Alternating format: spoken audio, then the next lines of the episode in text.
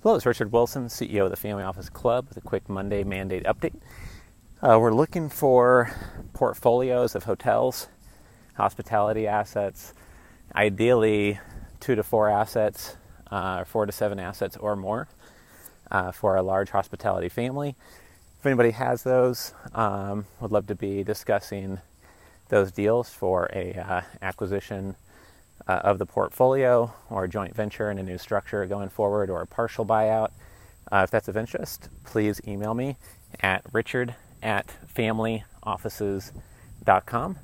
And uh, thanks for listening to this quick update. And uh, thanks for subscribing to the Family Office Podcast. Take care.